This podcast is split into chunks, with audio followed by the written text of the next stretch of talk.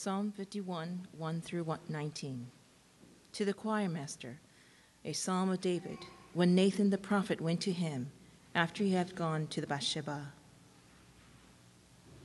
Have mercy on me, O God, according to your steadfast love, according to your abundant mercy. Blot out my transgressions. Wash me thoroughly from my iniquity, and cleanse me from my sin. For I know my transgressions, and my sin is ever before me. Against you, you only, have I sinned, and done what is evil in your sight, so that you may be justified in your words, and blameless in your judgment. Behold, I was brought forth in iniquity, and in sin did my mother conceive me. Behold, you delight in truth in the inward being, and you teach me wisdom in the secret heart. Purge me with hyssop, and I shall be clean. Wash me, and I shall be whiter than snow. Let me hear joy and gladness. Let the bones that you have broken rejoice. Hide your face from my sins and blot out all my iniquities. Create in me a clean heart, O God, and renew a right spirit within me. Cast me not away from your presence, and take not your Holy Spirit from me. Restore to me the joy of your salvation, and uphold me with a willing spirit. Then I will teach transgressors your ways, and sinners will return to you.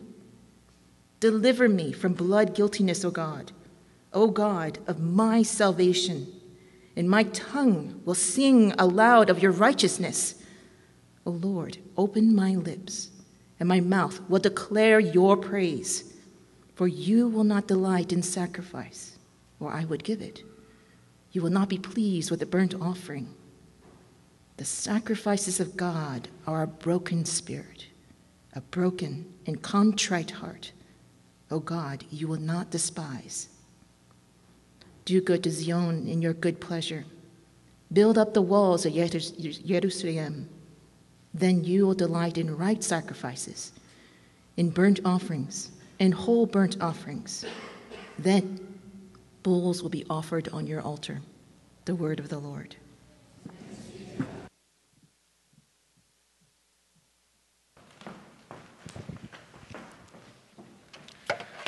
So, we are uh, in a series on prayer, and specifically, we're looking at the book of Psalms because the Psalms is very famously known as the prayer book of the Bible. Uh, if you want to know what prayer is and how to do it, you need a teacher. Getting into the Psalms is like going to the school of prayer. And this morning, uh, we're looking at one of the most famous prayers in the Bible. In fact, uh, one of the reasons this prayer is so famous is because it teaches us how to find something that every single one of us wants passionately. What is that? I think it's safe to say that every single one of us passionately wants to be a different person, to be a better person.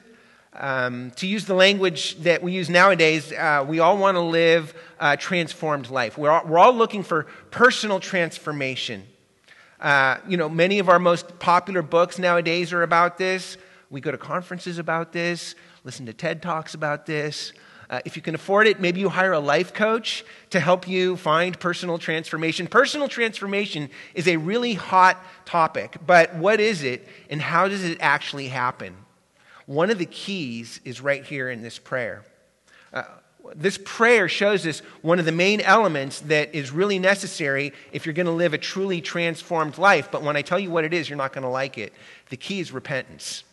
And I know that when I say that word, that's a hard word for a lot of us to hear. If you're not a Christian here this morning, it's easy to hear this word repentance and, and think that all it means is beating yourself up and demeaning yourself, which is the exact opposite of what our culture tells us we need to do in order to live a transformed life. Our culture would say, no, no, you need to affirm yourself. You need to believe in yourself if you want to live a transformed life. So when we hear the word repentance, a lot of times that's repugnant to much of our culture because it just sounds so negative. But this is also a really hard word if you are a Christian. Because it's really easy and far less traumatic to adopt the language of repentance without ever really entering into the heart of it. I think you know what I mean. You know, we can dress up like good little Christian girls and boys, say all the right things, act all the right ways, and all the time deathly afraid that if anyone knew what was really going on inside of our lives, they would be horrified. And so we just smile and wave, and nothing really changes. See, this is a problem for us. And, and here's the real problem whether you're a Christian or not, uh, our contemporary understanding of sin and repentance is so shallow and so superficial that we don't understand what it is we're rejecting if we're not a Christian, or what it is we're actually trying to do if we are a Christian. What we need is something that helps us to really enter into true repentance because it, the only way we're really going to live a transformed life is if we learn, and I mean really learn, what real repentance is. So this prayer shows us how. And I want to look at it this morning under two really big headings. Uh, this is a deep prayer. It's a complex prayer. As I said, it's one of the most famous. We could literally spend weeks going through uh, prayer like this. But this morning, I want to just look at it under two big headings. We're going to see that we need an encounter with truth and an experience of grace. Okay? An encounter with truth and an experience of grace. All right? First, we need an encounter with truth. Uh, this prayer is a prayer that was prayed by the great King David. He was the great king of Israel. And the, the very heading that we read before the actual prayer begins uh, gives us the backstory for this prayer. It talks about how David went into Bathsheba. It's referring to a story that's really the, the most wretched and horrible incident in the life of David. Uh, he took a woman named Bathsheba, who was not his wife, and he slept with her and she got pregnant and david wanted to cover up what he had done. So what he did was he called her husband uriah in from the battlefield. Uriah was one of david's most trusted faithful warriors. And he said hey uriah take a break. Go home. Be with your wife. And uriah wouldn't do it. He was too noble. He wouldn't go home and, and enjoy uh, the comforts of his own home because uh, all of his fellow soldiers were still out on the battlefield, and he felt, I can't do that. And so he wouldn't do it. And so what David did was he sent him back out into battle, but he said, Put Uriah out in the most dangerous part of the battle. And then he had all the other soldiers fall back from him to leave Uriah defenseless, and he was killed. It's the most wretched, horrible incident in the life of David. And you can see in this prayer, that's exactly where David is in the very beginning of this prayer. He's in agony, he's wretched, he's crying out for mercy. But look at where he is by the end. In verse 14, he says, My tongue will sing aloud of your righteousness. In verse 15, he says, My mouth will declare your praise. Do you see what's going on? I mean, he's brimming with confidence. He's full of joy. What happened to him? He experienced transformation, but the way he got there was repentance. What does that actually look like? Let's walk through the steps of what this looked like for David. And there are three things specifically that happen here, all right? And the first one is this David takes full ownership of his sin. Real repentance means that we take full ownership of our sin. If you look at the very first four verses of the prayer, notice there's a lot of language that says I and my. Okay? Verse 1, he says, My transgression. Verse 2, my iniquity, my sin. Verse 3, again, my transgressions, my sin. And in verse 4, he says, I have done evil. Notice he doesn't try to shift the blame or make excuses or try to rationalize what happened. He doesn't say, Yeah, I sinned, but that Bathsheba, bathing out in public like that for everyone to see, what did she expect was going to happen? He doesn't say, Yeah, I had Uriah killed, but I wasn't actually the one who, who killed him. And besides, you don't understand the kind of pressure I'm under being king of Israel and all that. He doesn't say any of that. He doesn't shift the blame or make excuses. He takes full ownership of his sin. And it's really interesting, especially in our culture recently over the last handful of years. We've seen a real upsurge in uh, the levels of moral outrage in our culture. Isn't that true? For instance, in 2014, there was a, a whole issue of Slate magazine that was called The Year of Outrage. And what they did was they tracked every single day of the year and, and they showed you what people were morally outraged over on social media. And one of the results of all this moral outrage is that there's been a lot more attention paid to um, people who have to apologize publicly. Have you noticed that? A lot more scrutiny on public apology. So there are a lot of articles that have been written over the past handful of years about what really makes a good apology. And one of the main things, one of the most consistent things that all of the articles say is that a real apology, a good apology, doesn't blame shift, it doesn't make excuses, and it doesn't try to rationalize what happened. It just says, I did this, I'm owning it, I'm taking full ownership.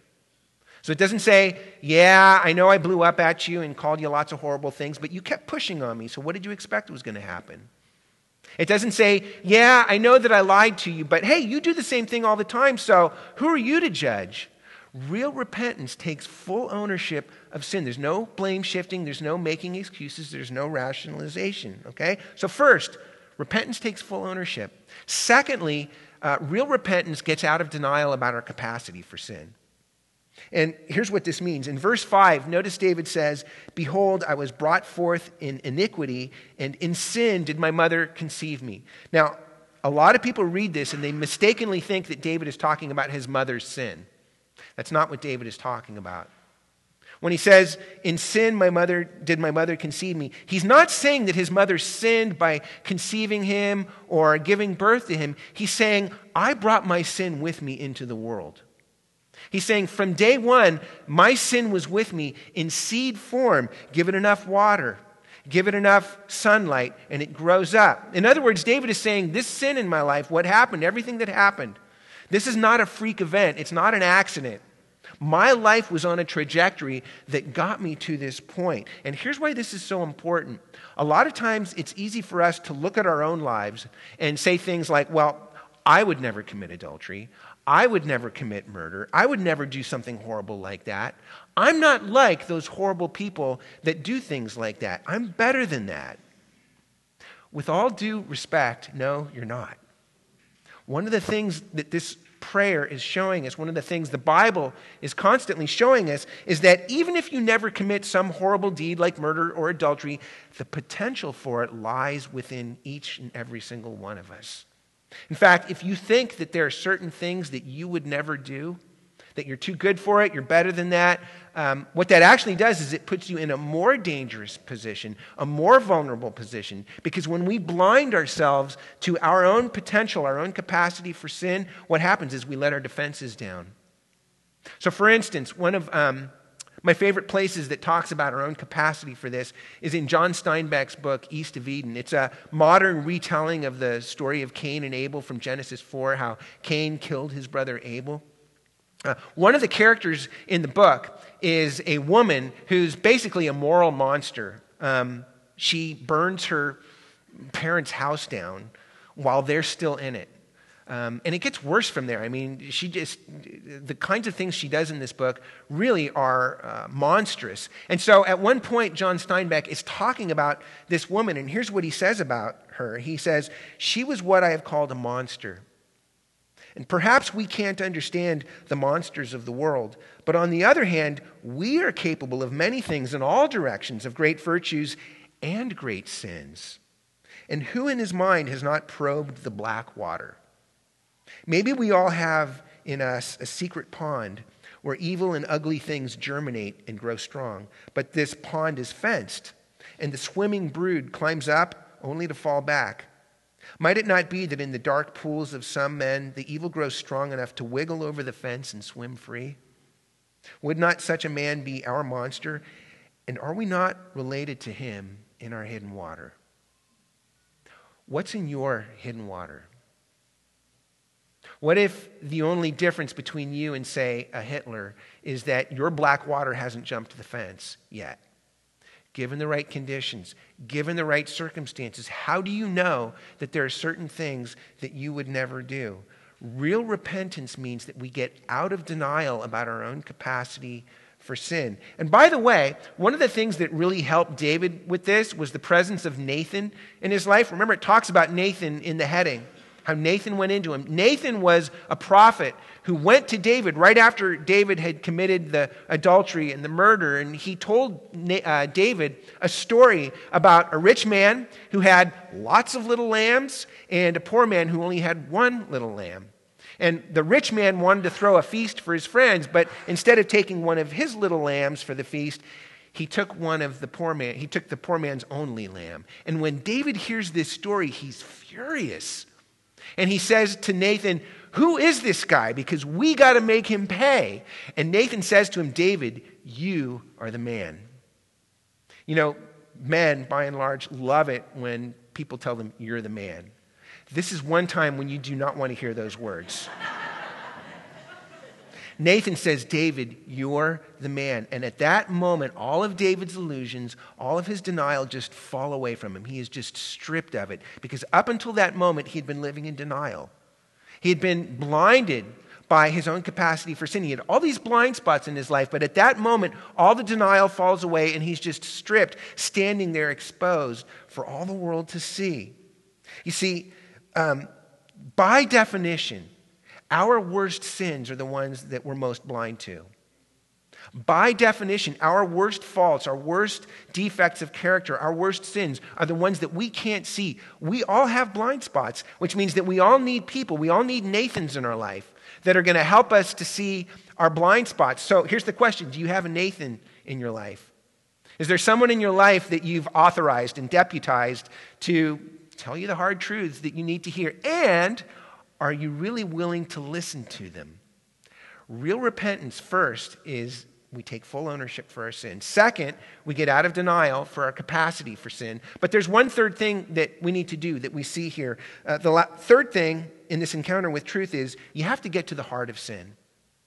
You have to get to the real heart of sin. In verse 4, David says to God, Against you, you only have I sinned. Now, a lot of people read that and they think, wait a minute, what about Bathsheba? What about Uriah, her husband? Didn't David sin against them? And the answer is, of course he did. What David is saying here is that I never would have sinned against them if I hadn't first sinned against God. That's what he's talking about. Now, what does that mean? Martin Luther was the founder of the great Protestant Reformation. Uh, and at one point in his writings, he was looking at the Ten Commandments, and he, he pointed out something. He said, When you look at the Ten Commandments, you notice the very first commandment says, You shall have no other gods before me. And then after that first commandment, only after that, it starts getting into our behavior things like don't lie, don't kill, don't steal, don't commit adultery, things like that. Martin Luther says that we never break any of those other commandments unless we've already broken the first one first. In other words, the only reason that we do things like lying or coveting or stealing or things like that is if we have already first made something else more important in our life than God. We never break any of the other commandments unless, unless we've broken the first one first. The true heart of sin is way deeper than our mere behavior. The true heart of sin shows us that it goes way deeper than behavior, deep into our relationship with God. So, for instance, um, Let's give an example. What, why do people go after money? An easy answer might be to say, well, because they're greedy. And maybe at some level, okay, yeah, that's true, but that doesn't go deep enough. Why do some people go after money? They go after money for different reasons. We have to go deep. The true heart of sin gets down deep into the motivational structures of our heart. So, for instance, some people go after money because they want to buy lots of things uh, in order to impress people. They want the status, they want the clothes, the cars, the toys, they want to look good in front of people. Why? Because human approval is more important to them than God. They broke that first commandment, they had approval before God. Other people go after money not because they want to spend it on lots of things, but because they want to sock it away, they want to put it on the bank, in the bank, never spend a dime. Why is that?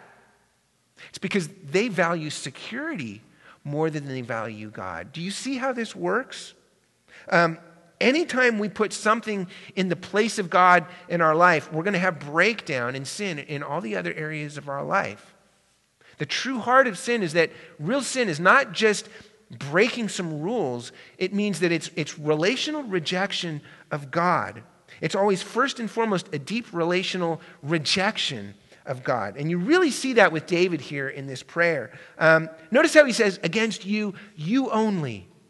Not just against you, but you, you only. There's that doubling of the language, that repetition there. Um, in the Hebrew language, anytime something gets repeated like that, anytime you see that doubling of the language, that's always an indication of intense emotion. It shows us that David's heart is bound up with what he's saying. He's deeply emotional about this. So, for instance, you see uh, something similar later in David's life when his son Absalom dies, and he cries out, Oh, Absalom, Absalom. My son, my son. The doubling of the language, his heart is bound up in it. Or Jesus, when he went into Jerusalem, this is in Luke chapter 11. He doesn't say, just say, Oh, Jerusalem. He says, Jerusalem, Jerusalem how, how I would have gathered you together uh, as a chick, as a hen gathers her chicks under her wings. The doubling of the language shows intense emotion that David's heart is bound up with this. His heart is breaking over something. But what is his heart so worked up about? What is his heart breaking over? Notice he does not say, Oh, poor me, poor me. He says, You, you. He's not talking about himself, he's talking about God. And this shows us the difference between self centered remorse and real repentance. David's not talking about what his sin has done to himself, he's talking about what his sin has done to God. There's a difference between self centered remorse and real repentance. Um, a lot of times we get really worked up about some, something we've done, some sin that we've done, and we can get really agonized about it, really weep and mourn and wail and cry about it. But a lot of times what we're really experiencing is not um, real repentance over what we've done, what we're really feeling is self pity for ourselves over the consequences that it's brought in our lives. So we'll weep and we'll wail and we'll cry and we'll, and we'll mourn about it, but it's really more about us and not so much about what we've done to someone else.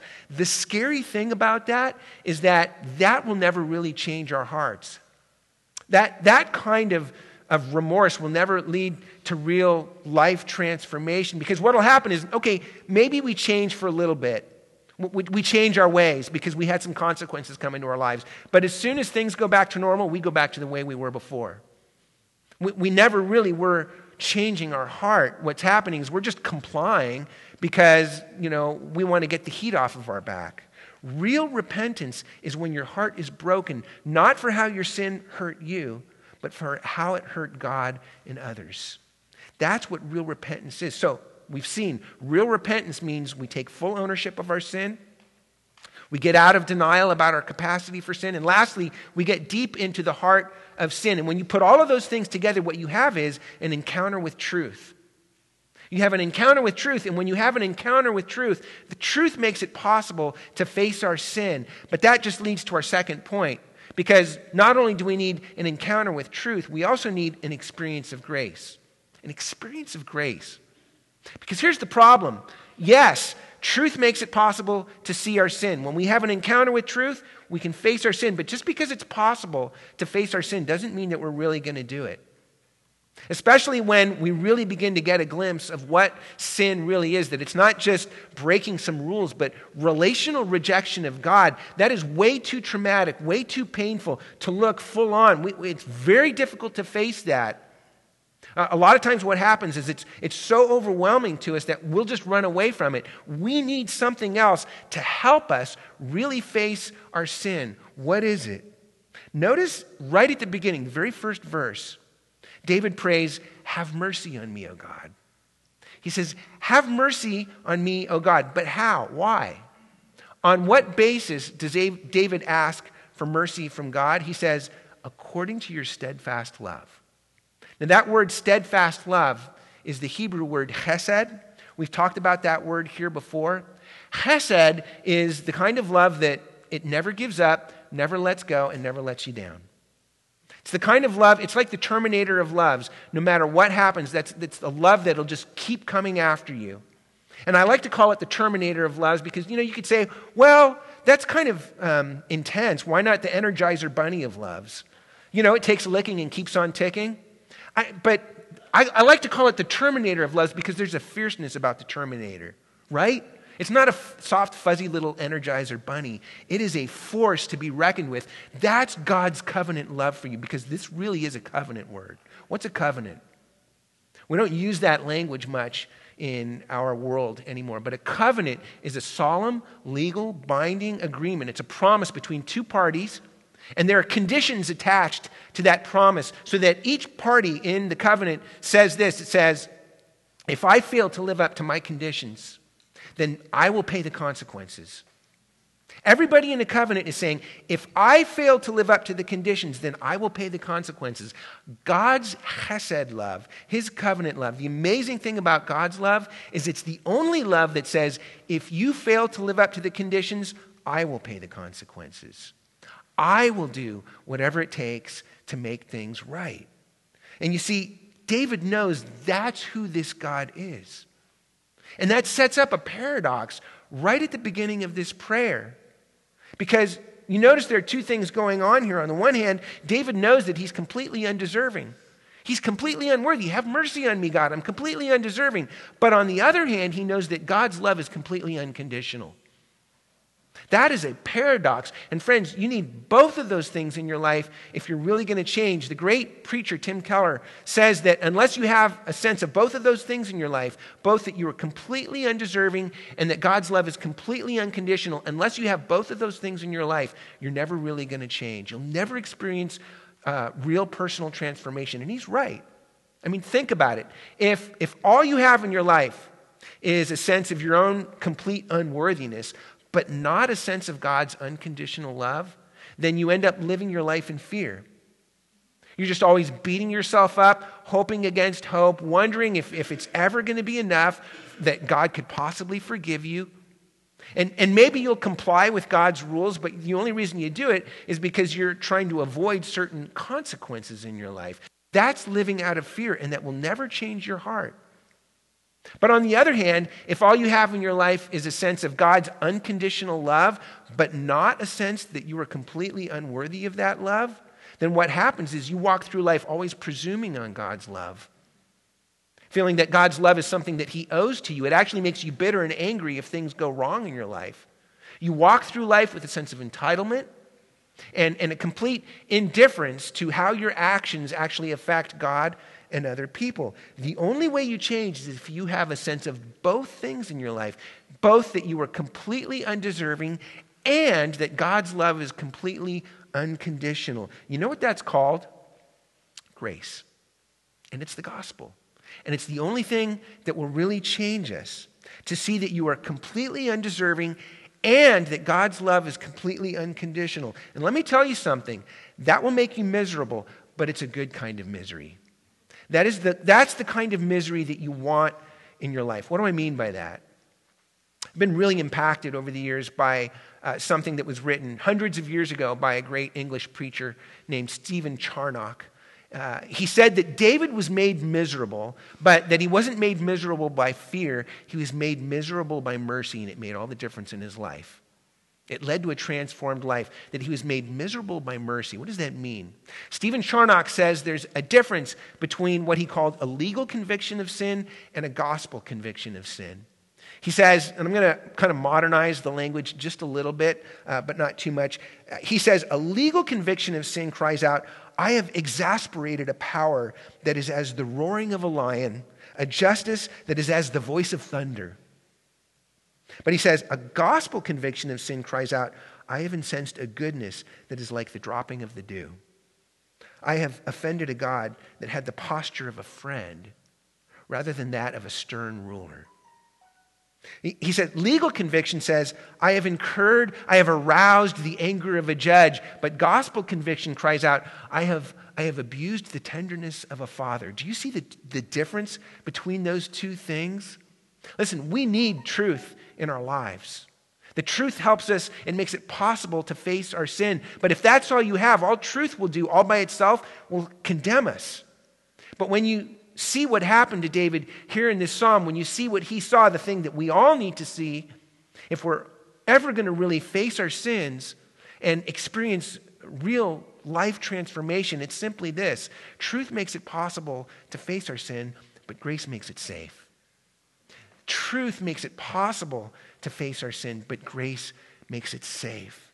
That, that we don't just have a judge whose rules we've disobeyed, we have a father whose heart we have broken. Friends, that's grace. But where do we get a grace like that? Did you notice in verse 9, David says to God, Hide your face from my sins. Know, here's the problem with that. You know, God is both a judge and a father. In fact, just because God is a loving father does not mean that he can ignore evil. In fact, If God were to ignore evil, then he really wouldn't be a loving God, would he?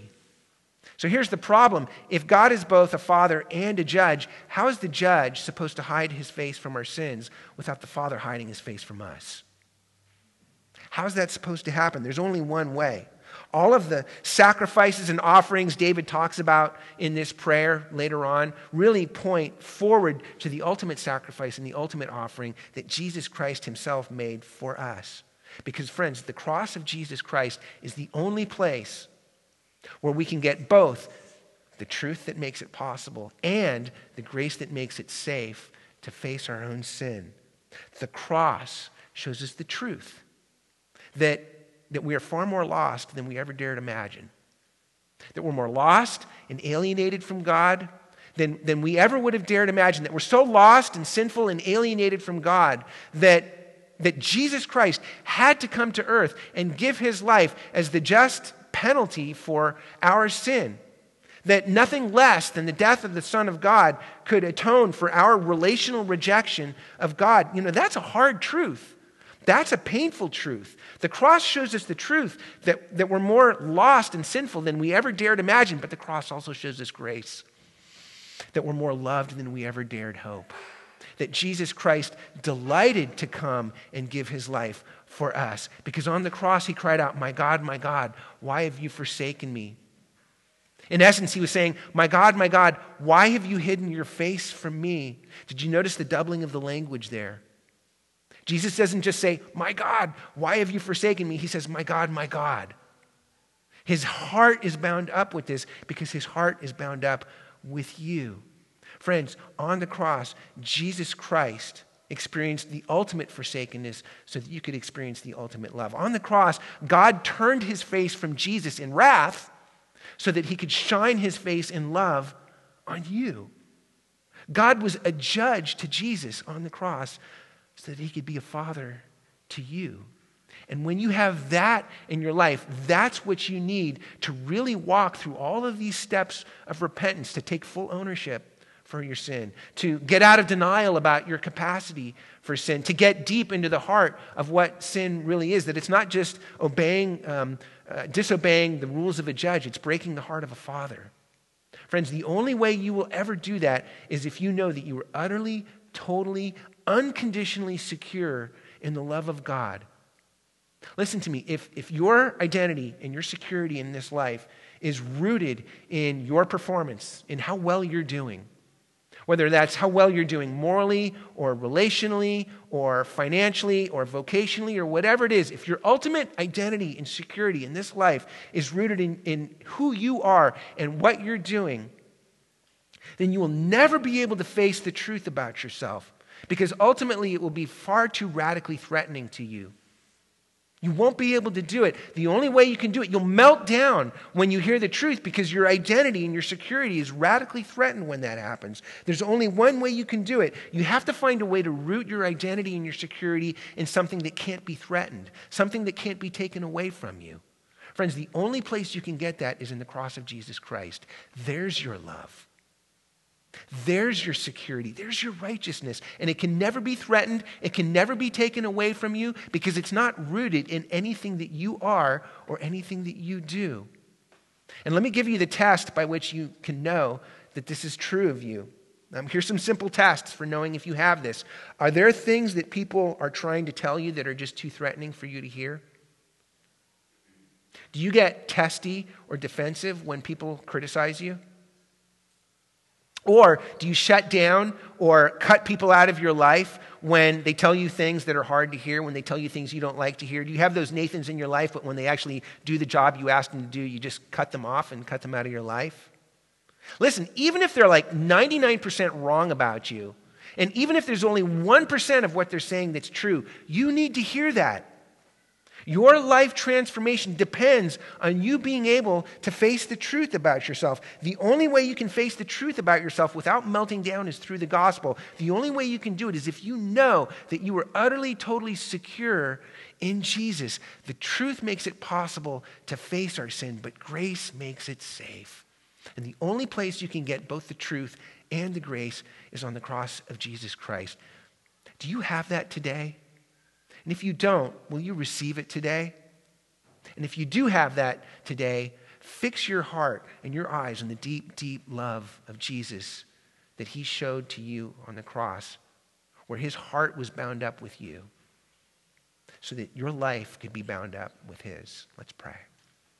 Father, we thank you for um, hard word, but a loving word. We thank you for the paradox that's resolved on your cross, Lord, that we are both completely undeserving and yet unconditionally loved in you, and that the only place, the only way that can happen is on the cross of Jesus Christ. Father, we pray this morning that you would help us to pray this way, taking full ownership, um, getting out of denial, and getting deep into the heart of sin. And we pray that you'd help us to do that by seeing that you did all of it already for us on the cross, Lord Jesus. For we pray these things in your name. Amen.